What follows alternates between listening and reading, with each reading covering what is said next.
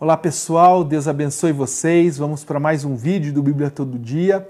Dessa vez finalizando o livro de Atos dos Apóstolos, comentando os capítulos 25 a 28, quatro capítulos da Bíblia Sagrada aí. Você se lembra que no vídeo anterior, na devocional anterior, nós comentamos, abordamos a defesa, ou melhor, o testemunho de Paulo, né? Porque ele usava o espaço para se defender, para testemunhar a sua fé quando ele testemunha diante de um governador chamado Félix. Mas aqui, no capítulo 26, Paulo não está testemunhando diante de um governador, mas agora diante de um rei chamado Agripa.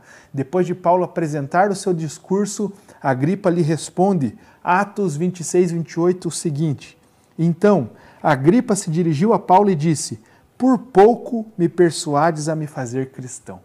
Olha que texto mais interessante. Agripa responde a Paulo: Paulo, se você continua pregando Jesus Cristo desse jeito, por mais um pouco de tempo, mais algumas palavras, eu me convenço. Quase me convenci, quase me converti, quase me tornei salvo, quase, quase faço parte daqueles que seguem o caminho, como é chamado aqui aqueles que seguem Jesus até então. Então, o que, que eu quero destacar com isso? Que alguém que quase se decide por Jesus, na verdade, é fatalmente perdido. Alguém que quase salvo já está totalmente perdido. Charles Spurgeon escreveu certa vez: O soldado que quase combate é um covarde. O empregado que quase trabalha é um preguiçoso. Você quase crê? Se crê, será salvo. Se quase crê, quase se salvará. Quase salvo é totalmente perdido. Nós precisamos ser não os do quase, mas os da certeza. Essa é a primeira coisa que me chama a atenção.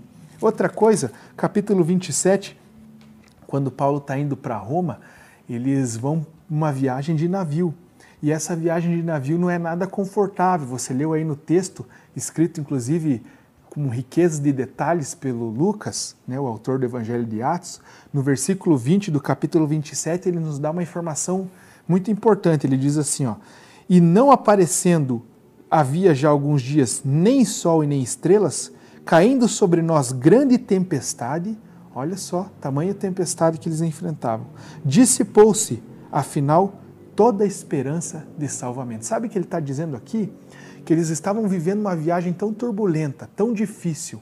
A tempestade era tão grande que eles não viam nem o sol nem as estrelas por algum tempo, de tão agitado que era aquela viagem, o mar e aquela tempestade. E Lucas está dizendo: chegamos até a perder a esperança de se salvar dessa tempestade.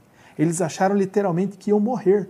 Mas, na verdade, eles não precisavam ter vivido essa viagem dessa maneira. Por quê, pastor? Porque Paulo lhes alertou disso. Atos 27, capítulo 27, versículos 10 e 11. Paulo diz assim: Antes da viagem, Senhores, vejo que a viagem vai ser trabalhosa, com dano e muito prejuízo, não só da carga e do navio, mas também da nossa vida. Mas o centurião, né, o comandante que estava ali cuidando dos, dos presos, disse assim, né, diz o texto, dava mais crédito ao piloto e ao mestre do navio do que ao que Paulo dizia. Olha que coisa interessante. Paulo lhes avisou sobre o futuro, sobre o perigo. Paulo foi um sinal de Deus para aqueles homens. Mas o texto diz que o centurião, que era o que estava liderando né, o transporte daqueles refugiados, dos presos, melhor dizendo, né, dava mais crédito ao piloto e ao mestre do navio do que o que Paulo dizia. Né, ele preferia acreditar no comandante do navio. Aquele homem já tem experiência de navegar, ele sabe pilotar muito bem o navio. E aí Paulo dizendo: não, não vá eu vejo que vamos ter muitos problemas, vamos aguardar. Né? Esse homem preferiu crer nos homens do que nos homens de Deus. Aqui está uma lição importante para nós. Como tem sido você nos dias de dificuldade? Nesses tempos que temos vivido de uma crise generalizada, lutando com pandemia, desemprego, dificuldades financeiras, brigas políticas, tempos difíceis, leis sendo aprovadas e muitas dificuldades sociais, em quem você prefere acreditar? Muitas esperanças se apresentam diante dos homens, mas você tem sido como esses, como esse centurião, que dá mais crédito ao piloto do navio do que o que os homens de Deus lhes dizem? É necessário ficarmos atentos aos sinais de Deus. É necessário ouvirmos e dar crédito àquilo que os homens de Deus, pela Sua palavra, nos comunicam. Essa é uma lição muito importante para nós. E a terceira, quando Paulo, é, é, é, eles não escutam Paulo, tem essa viagem turbulenta, mas eles finalmente chegam a um lugar que tem terra, sãos e salvos. Né? O navio é despedaçado, mas eles chegam com vida a uma ilha chamada Malta, onde Paulo, junto com esses homens, permanece lá por três meses. Lá eles é, em um dia de sobrevivência, Paulo começa a pegar alguns gravetos para fazer uma fogueira e num desses gravetos ele é picado por uma víbora, por uma cobra, né? E aqueles que, que viram que Paulo foi picado por uma víbora, por essa cobra, eles pensavam consigo mesmo e cochichavam uns com os outros: olha, esse homem deve ser um grande assassino, porque a justiça divina já tentou matar ele no naufrágio, né? Já tentou matar ele com uma tempestade ali para naufragar o barco. E agora uma cobra está mordendo ele. Esse homem não escapará da justiça de Deus. Mas aí Paulo sacode aquela cobra na fogueira que ele fez e eles ficam esperando né, a mão dele ficar infectada, inchada, né, com sinais daquela, daquela mordida, daquele veneno. Mas nada acontece com Paulo. De repente o discurso daquelas pessoas mudam. De um maldito de Deus, agora eles começam a dizer que Paulo era na verdade um Deus. Mas Paulo usa toda essa situação, né, todo esse crédito para pregar o evangelho na região. E um homem daquela região ali que tinha muitas propriedades, ele hospeda é, esses homens e Paulo cura um familiar desse homem e todos daquela região que estavam doentes chegaram até aquela região e Paulo curava eles também e o nome de Jesus ia sendo engrandecido ali. Depois desses três meses na ilha de Malta, Paulo finalmente chega a Roma onde ele é dado o direito de uma espécie de prisão domiciliar. Paulo pagaria o aluguel de uma casa para morar e nessa casa ele ficaria cativo lá dentro. Ele tinha o direito de receber visitas, mas ele não poderia sair né, livremente para fazer o que queria. Só que o texto diz uma coisa interessante. No Atos 28, 30 diz bem assim, ó. Por dois anos permaneceu Paulo na sua própria casa, que alugara, onde recebia todos os que procuraram, mas era uma, uma espécie de prisão domiciliar. Verso 31. O que ele fazia dentro dessa casa? Pregando o reino de Deus e com toda intrepidez, sem impedimento algum, ensinava coisas referentes ao Senhor Jesus Cristo. Esse é o último versículo de Atos dos Apóstolos. Você olha para trás e vê todas as coisas que o apóstolo Paulo viveu.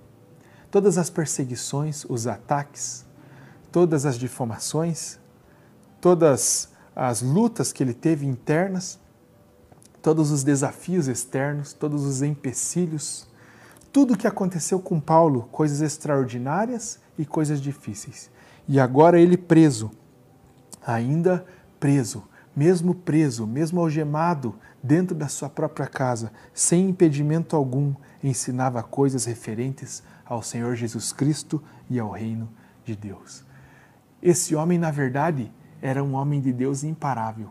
Para ele não havia impedimentos. Um homem preso dentro da sua casa, mas sem impedimento algum. Ele não via empecilhos. Esse homem não via motivos para parar de ser aquilo que Jesus o chamou para ser. Quero perguntar para você: quais são os empecilhos? O que te impede hoje de falar, de anunciar, de expressar Jesus naquilo que você vive, fala ou faz? Quais são os impedimentos? O medo? Esse livro de Atos dos Apóstolos nos mostra que nós pertencemos a uma família que não é freada pelo medo. Os desafios, as perseguições, nós vimos aqui no livro de Atos dos Apóstolos que aqueles que nasceram de novo e são cheios do Espírito Santo para essa boa obra, na verdade não são parados pelo medo. Essas coisas, o medo, os empecilhos e as adversidades não são suficientes para nos parar. Quero terminar o livro de Atos dizendo isso a você. Seja alguém que vive Jesus Cristo e o anuncia sem impedimento algum. Não se permita ser parado por nada. Não se permita ser parado por nada, porque nada equivale ou abate o tamanho dessa fé e dessa esperança que nós temos dentro de nós, que é Jesus Cristo. Aqui termina o livro de Atos e a tradição, né, a história, a tradição conta que Paulo morre nessa cidade em Roma, decapitado aproximadamente 60 anos depois de Cristo. Se você quer comentar algo que Deus revelou para você no livro de Atos, uma aplicação pessoal ou alguma observação importante, ou ficou com alguma dúvida nesse tempo de devocional acerca do livro de Atos, comente aqui embaixo no vídeo e nós vamos responder você no Instagram, tá bom? Deus abençoe, até mais.